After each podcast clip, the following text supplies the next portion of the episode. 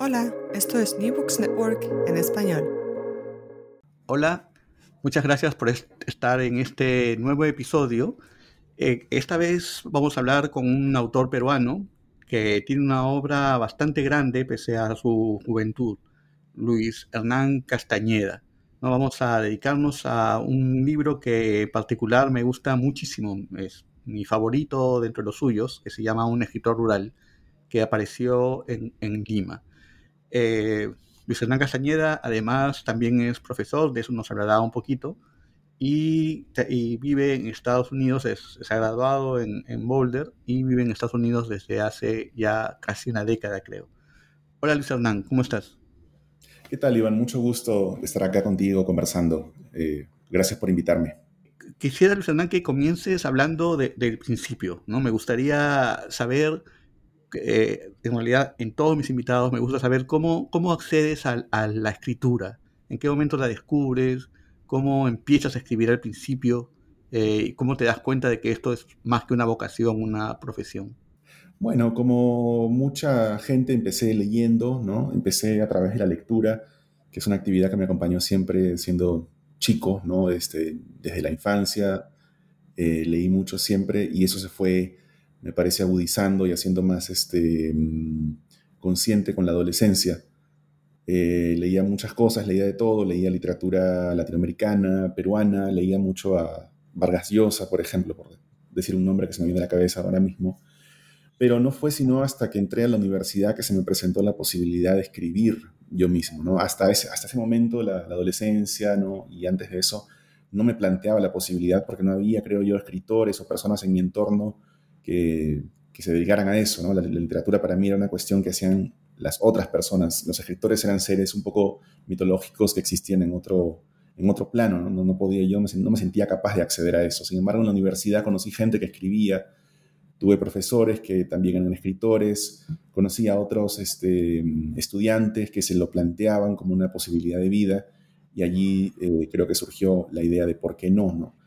Creo que tenía mucho que contar, tenía mucho que escribir, mucho deseo de escribir, pero no sabía que lo podía realizar eh, socialmente, efectivamente, a través de, una, de un rol de escritor. ¿no? Entonces fue en la universidad donde me uní a grupos, conocí gente y así este, se fue poco a poco tornando real la posibilidad de escribir. Y bueno, fue en la universidad también que publiqué, en el último año de universidad publiqué mi primer libro, que se llama Casa de Islandia y que fue, digamos, este fruto de todo ese aprendizaje de convertirse en escritor. Algo que me interesa mucho, Luis Hernández, de tu obra, es que en tu obra tú en realidad mm, haces una mezcla entre el mundo real, ¿no? Y siempre existe algo que yo no voy a decir que es fantástico, pero que se acerca a lo fantástico y a veces traspasa, como en tu última novela, no, no el sector rural, sino la anterior, ¿no? la de las mareas, que traspasa y ya se vuelve realmente fantástico. ¿no? Pero siempre juegas con ese borde, ese límite. ¿no? ¿Cómo, ¿Cómo nace en ti la idea del límite? Eso es muy, muy interesante lo que estás diciendo, ¿no? pero es una tendencia que, he tenido siempre, ¿no? Eh, em, el juego con lo, con lo, fantástico.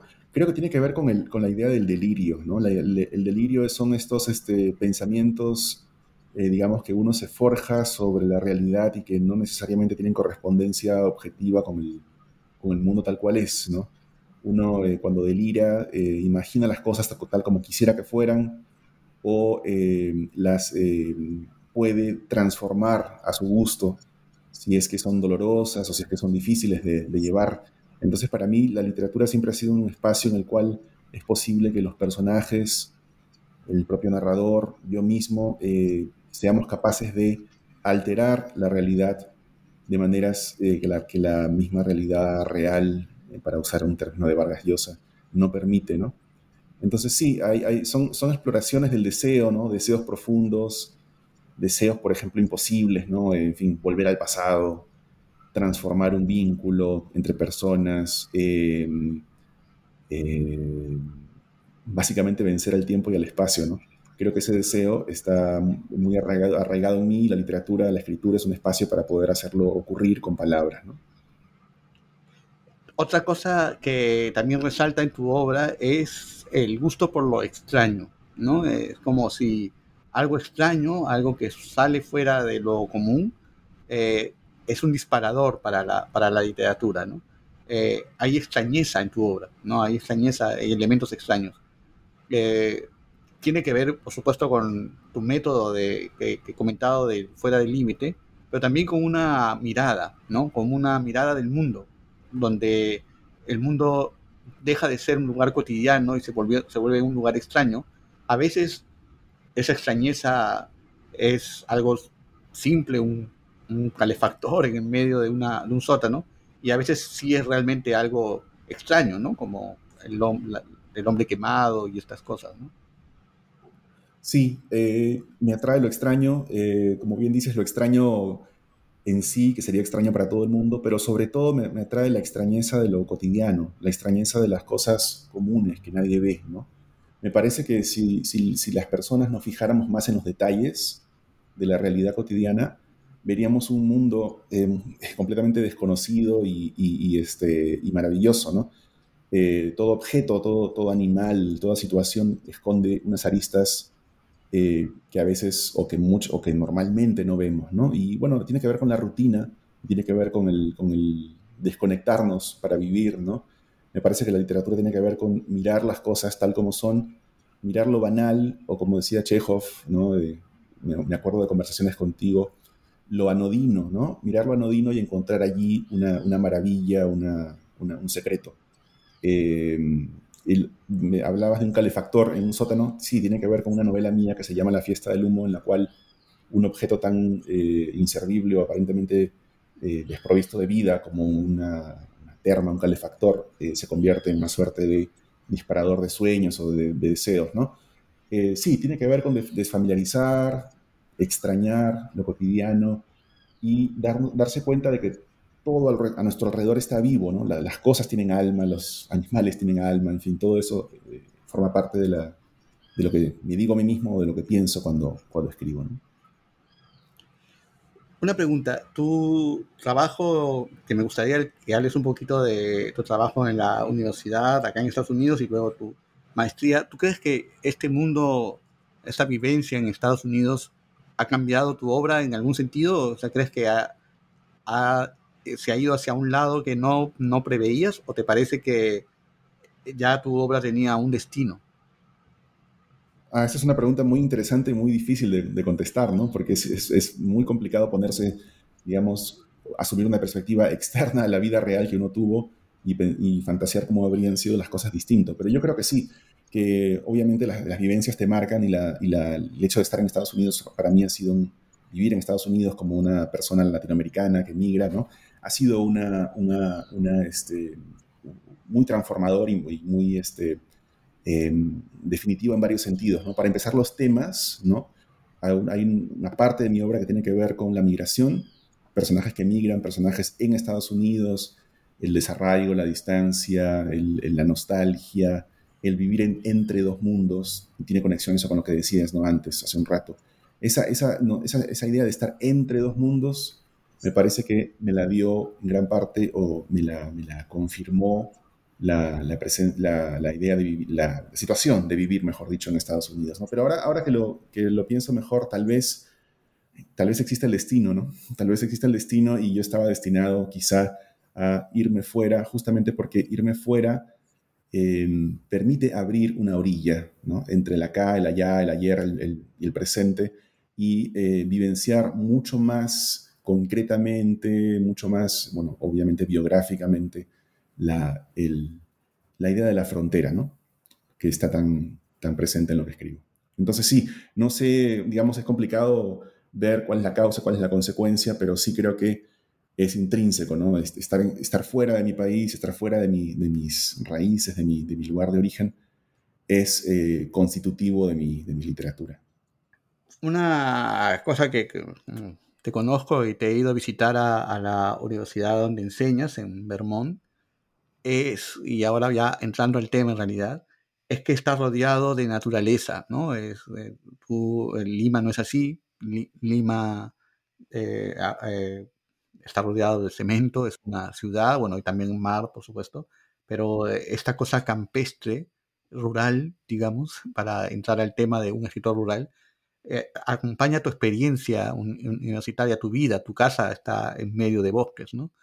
Eh, tienes que pasar por, por, calles y, y, rodeado de, verde para llegar a la universidad de Middlebury donde enseñas, ¿no? Entonces, eh, esto motivó la, la, novela, que, ¿cómo cambia esta historia bucólica, esta vida bucólica, aunque yo sé que tú que tienes ciertos repares con esa palabra, pero ¿cómo cambia tu vida bucólica, tu literatura? Bueno, sí, también eh, lo que dices es fundamental para mí, Iván, el hecho de vivir en el campo, ¿no?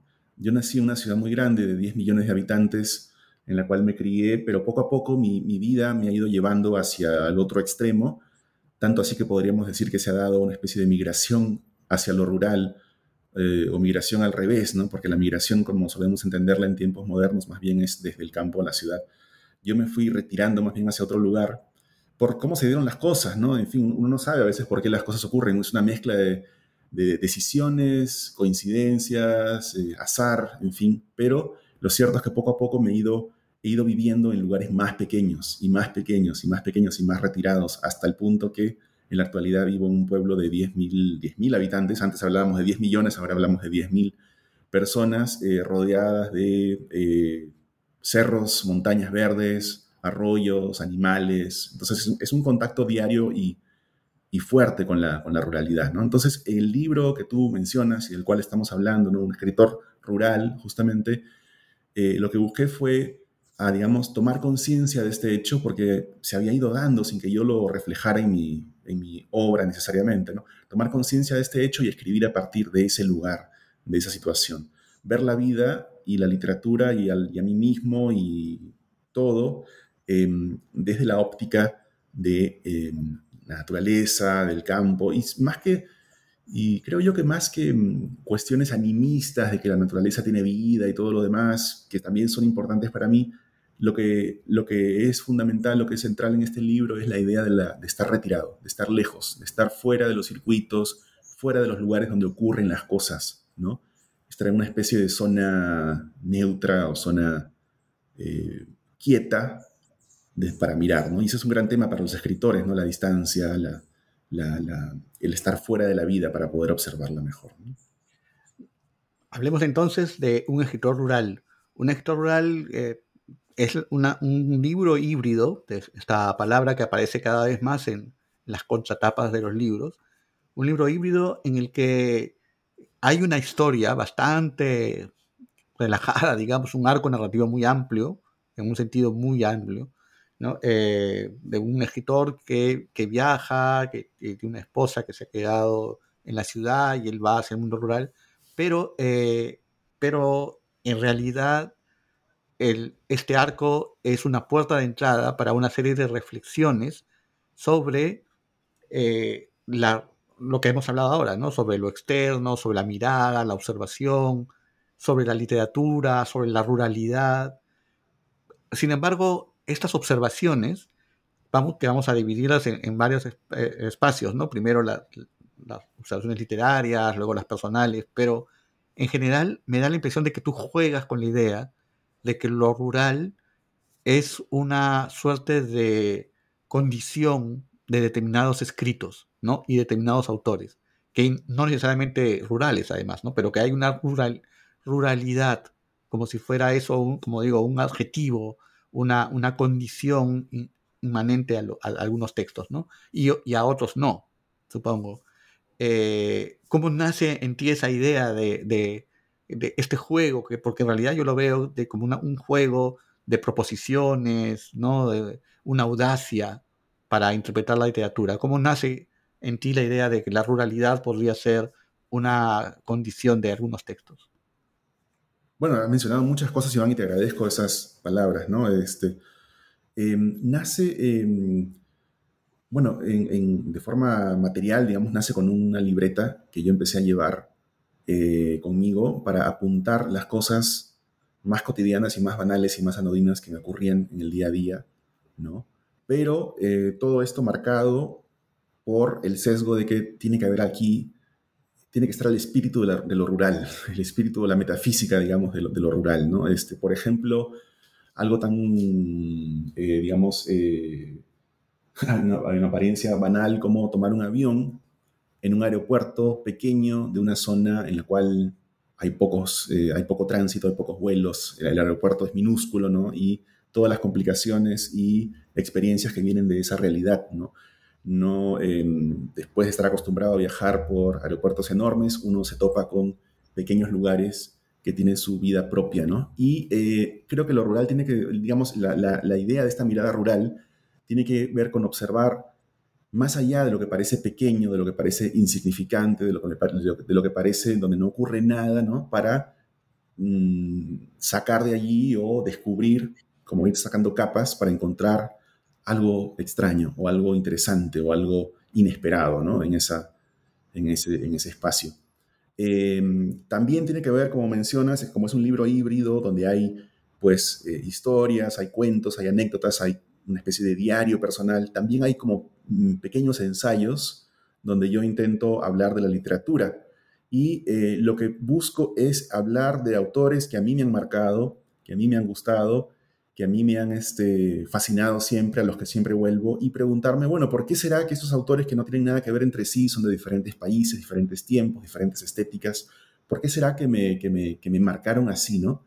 Esa era la pregunta. Y, y, lo que descubrí o la forma en que respondí la pregunta fue diciéndome, bueno, a pesar de que son autores citadinos, a pesar de que son autores muchos cosmopolitas, autores que tienen a la ciudad como, como hogar, hay en ellos una entraña que elegí llamar rural, pero se podría llamar de otra manera, que tiene que ver con la mirada, ¿no? Compartimos y yo me pongo en ese clan también, digamos, me, me, sumo a ese grupo porque creo que también tengo esa rural. Me vuelvo rural, exacto, ¿no? Entonces, en fin, Vargas Llosa, ya lo mencionamos, ¿no? Es un autor más urbano no puede ser y sin embargo hay en él algo de rural. E, es interesante, pero te hago la pregunta más difícil de todas, ¿no? ¿En, qué consiste la ruralidad de un escritor? Esa es la pregunta. quieres no me la contestas, pero es la más difícil, ¿no? Sí, es la más difícil. Eh, y el, libro se la pasa rodeando esa palabra, ¿no? Llenándola de connotaciones, pero sin definirla de manera frontal, ¿no? Eh, y para mí es muy complicado. Tiene, tiene, que ver con muchas cosas. Eh, tiene que ver con, tal vez, a ver, voy a intentar responder. Tiene que ver con participar en circuitos culturales, literarios, en participar en aparentes centros eh, de la literatura, de la vida, de la ciudad, estar en, digamos, en, la, en, los lugares donde ocurren las cosas y sin embargo guardar íntimamente un espacio eh, inviolable donde solo estás tú con tu soledad, ¿no? Y desde allí miras el mundo. Creo que tiene, tiene que ver con eso la ruralidad, ¿no? Es una ruralidad interior, por decirlo de alguna manera, es una especie de, forma de acercarse a la realidad con extrañeza, con distancia, ¿no? Es un mirarse a sí mismo, un desdoblarse, vamos a decir así. E, es decir, parte de un, todo escritor rural, para, ir poniendo condiciones, digamos, necesita hacer un exilio interior, además de que puede hacerlo exteriormente también, pero sobre todo interior. Exactamente, eso es, ¿no? la, la ruralidad no es un espacio natural externo, sino ese exilio interior que tú mencionas, ese espacio que eh, llevamos, ¿no? Con nosotros mismos. Lo que me parece muy interesante es que, eh, ya partiendo el libro de manera muy injusta, porque no debería ser así, pues el libro es un, continuo, ¿no? Pero partiéndolo en partes, compartimentándolo, eh, una cosa que me, me, llama la atención es que hay ensayos que perfectamente podrían no estar en, este, en, este, en un libro que se ofrece como ficción y, que ser ensayos literarios a toda regla, ¿no? Sobre autores importantes, que además tú eres también una persona que escribe sobre teoría literaria, sobre autores, ¿no? Entonces, que no están ajenos a tu labor diaria de profesor y de catedrático y de investigador, ¿no? ¿Cómo decides introducir estos ensayos en el, en el libro de ficción? Sí, eh, gracias por, por, esa pregunta. Yo, tenía ciertos modelos, ¿no? por mencionar dos, tenía las prosas apátridas de Ribeiro, ¿no? Y también tenía este, tu libro, ¿no? De La disciplina de la vanidad, que son, es un libro híbrido con varias líneas, ¿no? Entonces ahí, de ahí saqué dos ideas. Eh, de las prosas apátridas saqué la idea de la reflexión, ¿no? Ribeiro en ese libro reflexiona, piensa, hace filosofía de alguna manera, ¿no? Este, sobre, sobre el mundo, e incluye eso y lo eh, mezcla con narración de historias, de anécdotas, ¿no? Y por lo general son, digamos, este, fábulas, ¿no? Que él, de las cuales él saca un gran significado. Mi manera de pensar no es, este, eh, no es así. Yo no pienso de esa manera, no, tengo esa, esa, capacidad o, esa, o esa, ese talento. Entonces lo que yo hago es más bien analizar libros, analizar textos, como, como dijiste, también soy profesor, soy este, este investigador y eh, trato de, y mi forma de pensar tiene que ver con leer, ah, ¿no? Leer. Entonces decidí incluir, así como Ribeiro incluye filosofía, yo incluí literatura dentro de la literatura, ¿no? Análisis literario, ensayos, son ensayos literarios, por decirlo de alguna manera, porque no, se, no serían, digamos, artículos aceptables para una revista o para, o para un libro, ¿no? Claro, la investigación, ¿no? Pero, pero fuera de eso, podría ser perfectamente para un, una, una, revista de divulgación, podrían aparecer sin duda, ¿no? Podrían aparecer, aunque no, no lo sé, porque tienen un nivel de, de, como de trabajo, no sé, un trabajo poético que intenté darles a la, a la prosa, que a lo mejor eh, hace que sean un poco opacos fuera del contexto del libro, ¿no? Y de la disciplina de la vanidad, para volver a, mis dos referentes que saqué ahora, saqué la idea de las series, ¿no? En ese libro hay como series intercaladas o como líneas narrativas, líneas eh, discursivas que se van intercalando, ¿no? Está la idea de los cuentos, está la idea de las, de, los, de las citas de autores, está la idea de la novela en sí. Y esas, eh, esas tres líneas van entrecruzándose, apareciendo y desapareciendo, ¿no? También en mi libro hay este, esa idea, ¿no? La idea de la serie de los artículos, o los, mejor dicho, ensayos literarios, y la serie del diario del escritor rural y van, comunicando, van comunicándose entre sí como dos, digamos, este, serpientes que se van enroscando, ¿no? Y una va iluminando a la otra, de alguna forma. ¿no? Lo que se dice en los ensayos sobre otros autores se aplica a lo que se cuenta en el diario. Y lo que se cuenta en el diario ilumina lo que se dice sobre los autores también, ¿no? en los ensayos. Eh, partiendo entonces de, de este principio, ¿no? Eh, voy a buscar, vamos a imaginar que no lo has hecho así probablemente, pero vamos, voy a buscar la, la ruralidad en los autores, ¿no? Eh, se plantea como una relectura, ¿no? Es una relectura y me, me, me, gusta mucho el libro de Vivian Gorning que se llama eh, Cuentas Pendientes, me parece, eh, o, Saldos Pendientes, eh, donde hace una relectura de los libros que le gustaron en su juventud, ¿no? Entonces, yo creo que hay una relectura de autores en esta obra, ¿no? Pero esa relectura de la que hemos hablado y estos ensayos nacen de ahí, eh, buscando la ruralidad de ellos o tratando de interpretarlo bajo esa clave, ¿no? esa mirada nueva, esos anteojos. Eh, ahora también hay una, y eso es lo que más me interesa del relato del libro, ¿no? Hay una relectura de ti mismo, ¿no? Entonces ahí tiene una, un sentido el diario personal, tiene un sentido incluso la, la mínima historia narrativa, ¿no? hay una relectura. Entonces, eh, yo quería saber es, ¿en qué momento decides introducir esta relectura como parte integral del relato? Como decir, al releer a autores que, Vargas Llosa, Arguedas, ¿no? Al releer a autores que son tan caros para mí, también me estoy releyendo a mí, ¿no? Estoy mm. construyéndome a mí, ¿no? Sí, me, encanta, me encanta esa, esa idea, Iván, y, y Em, no fue una, digamos, una orientación consciente mía a la hora de escribir la idea de la relectura, pero ahora que lo dices, sí, el libro es una gran relectura de, mi propia vida, ¿no? Porque, ¿Por qué? Porque eh, yo siempre asumí que era un escritor urbano tenía que ir hacia las ciudades, hacia las capitales, los centros culturales, los lugares donde ocurren las cosas, los festivales, eh, las, eh, las grandes editoriales, lo que tú quieras, ¿no? Pero es decir, los, espacios hegemónicos, por decirlo en, esas palabras, ¿no? Siempre sentí que tenía que ir hacia esos lugares para ser escritor. Y esa fue una convicción, ¿no? Eh, mía, luchar por eso, colocarme allí, ¿no? Sin embargo, en el libro, lo que hay, un, hay una relectura o un darse cuenta, más bien, de que, ¿no? Un reconocimiento y una aceptación y un embracing, ¿no? Como se dice en inglés, una, una aceptación gozosa de que eh, mi vida y, la, y mi escritura es todo lo contrario de eso, ¿no?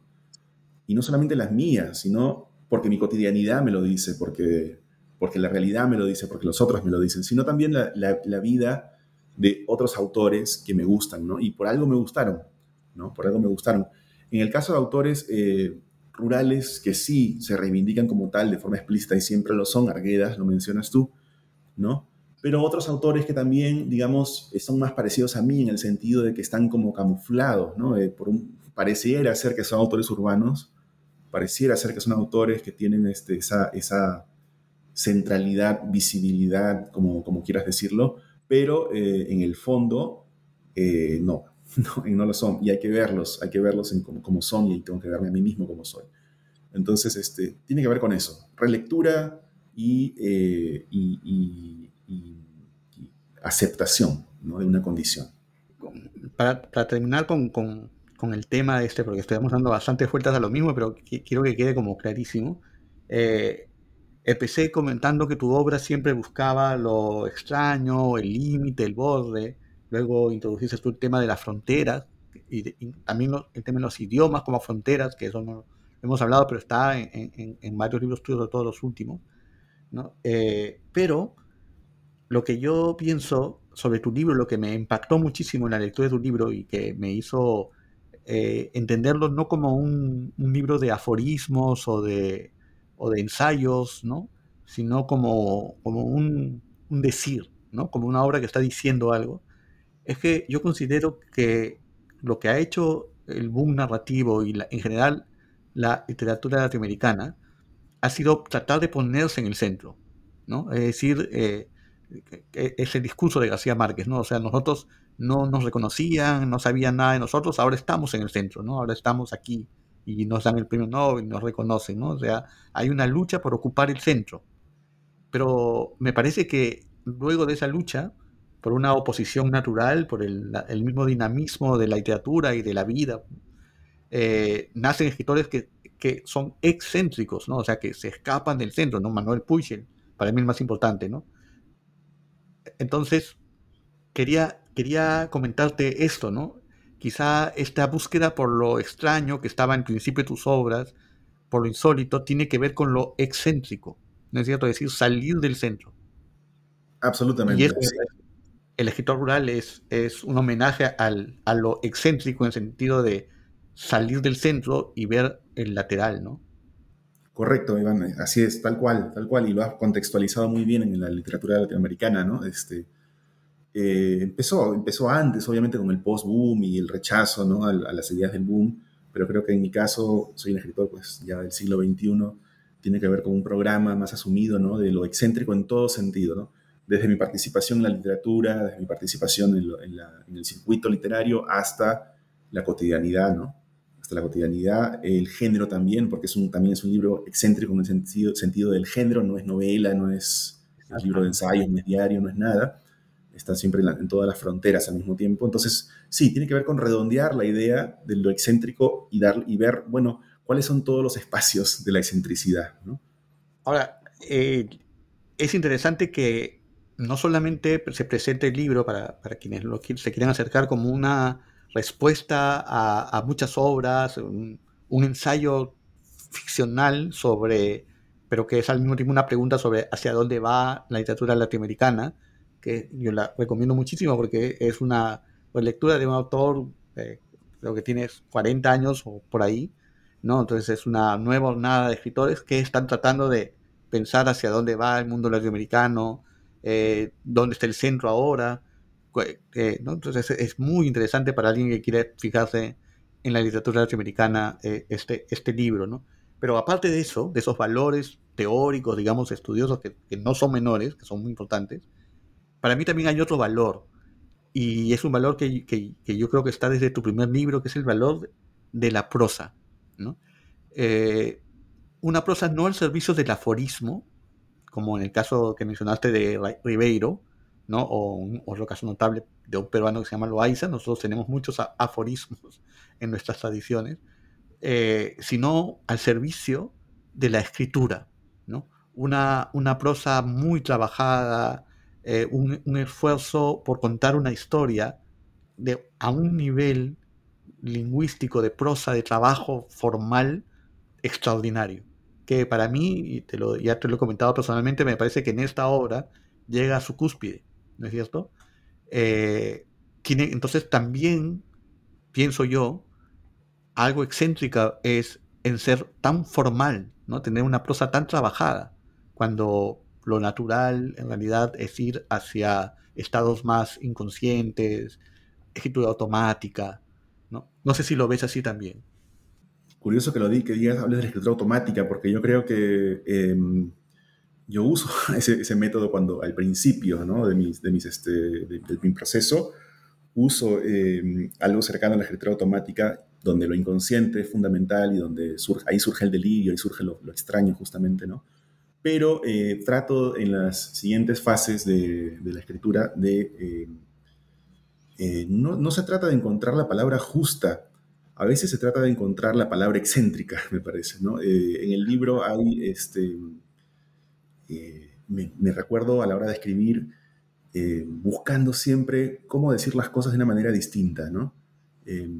Mm, eh, que sea clara, que sea legible, por supuesto, porque me, importa mucho la legibilidad de lo que escribo, no, no me gusta el hermetismo en mi obra, me gustan autores herméticos, pero no quiero ser así yo, pero sí em, con, con, con, mucha, con mucho cuidado por cada palabra y cada oración. ¿no?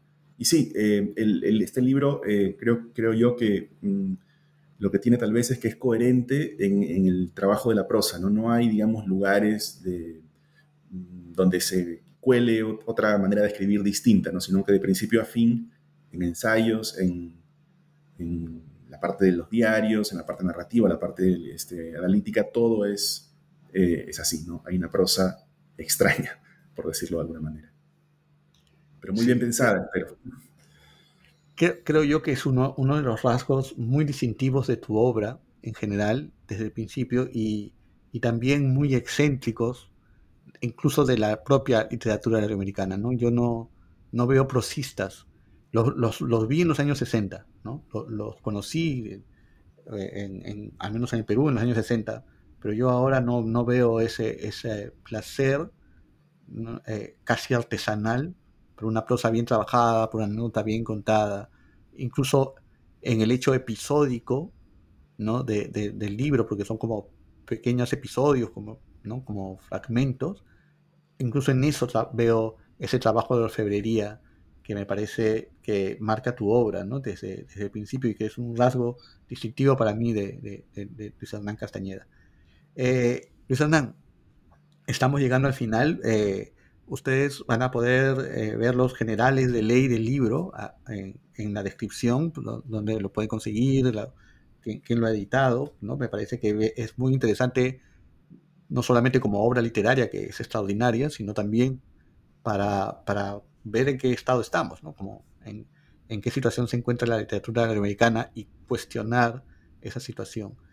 Eh, ¿Qué estás escribiendo ahora, Luis Eso es algo que me intriga muchísimo. Siempre tienes un libro bajo el brazo. Sí, bueno, eh, siempre estoy escribiendo, es, mi forma de vivir, ¿no? Realmente procesar la, vida para mí pasa por escribirla. Eh, se publica pronto, un libro mío, una novela que tiene que ver con, eh, extrañamente, excéntricamente una vez más, la minería. un tema que, me, ha interesado eh, por el lenguaje que tiene, ¿no? el lenguaje de la gente que trabaja en las minas siempre me ha fascinado, muy interesante. Es un lenguaje poco conocido, ¿no? Eh, tal vez un lenguaje poco literario, pero he intentado darle un lugar, un lugar en la literatura a ese lenguaje y eso, eso va a salir este, pronto. A la vez estoy escribiendo, eh, vengo de una temporada de hacer muchos viajes, eh, viajes por tierra, por, por Sudamérica, eh, recorriendo distintos países, ¿no? desde Argentina hasta Ecuador. Y lo que estoy escribiendo ahora es una suerte de diario de viajes, ¿no? Diario de viaje, pero distinto, distinto. Y estoy, bien, estoy viendo cómo hacerlo justamente. Siempre lo, lo distinto es un, un rasgo tuyo. Eh, Muchas gracias, Luis Hernán Castañeda. Gracias por estar en este programa. Muchas gracias a ti, Iván. Ha sido un placer y saludos a los eh, oyentes.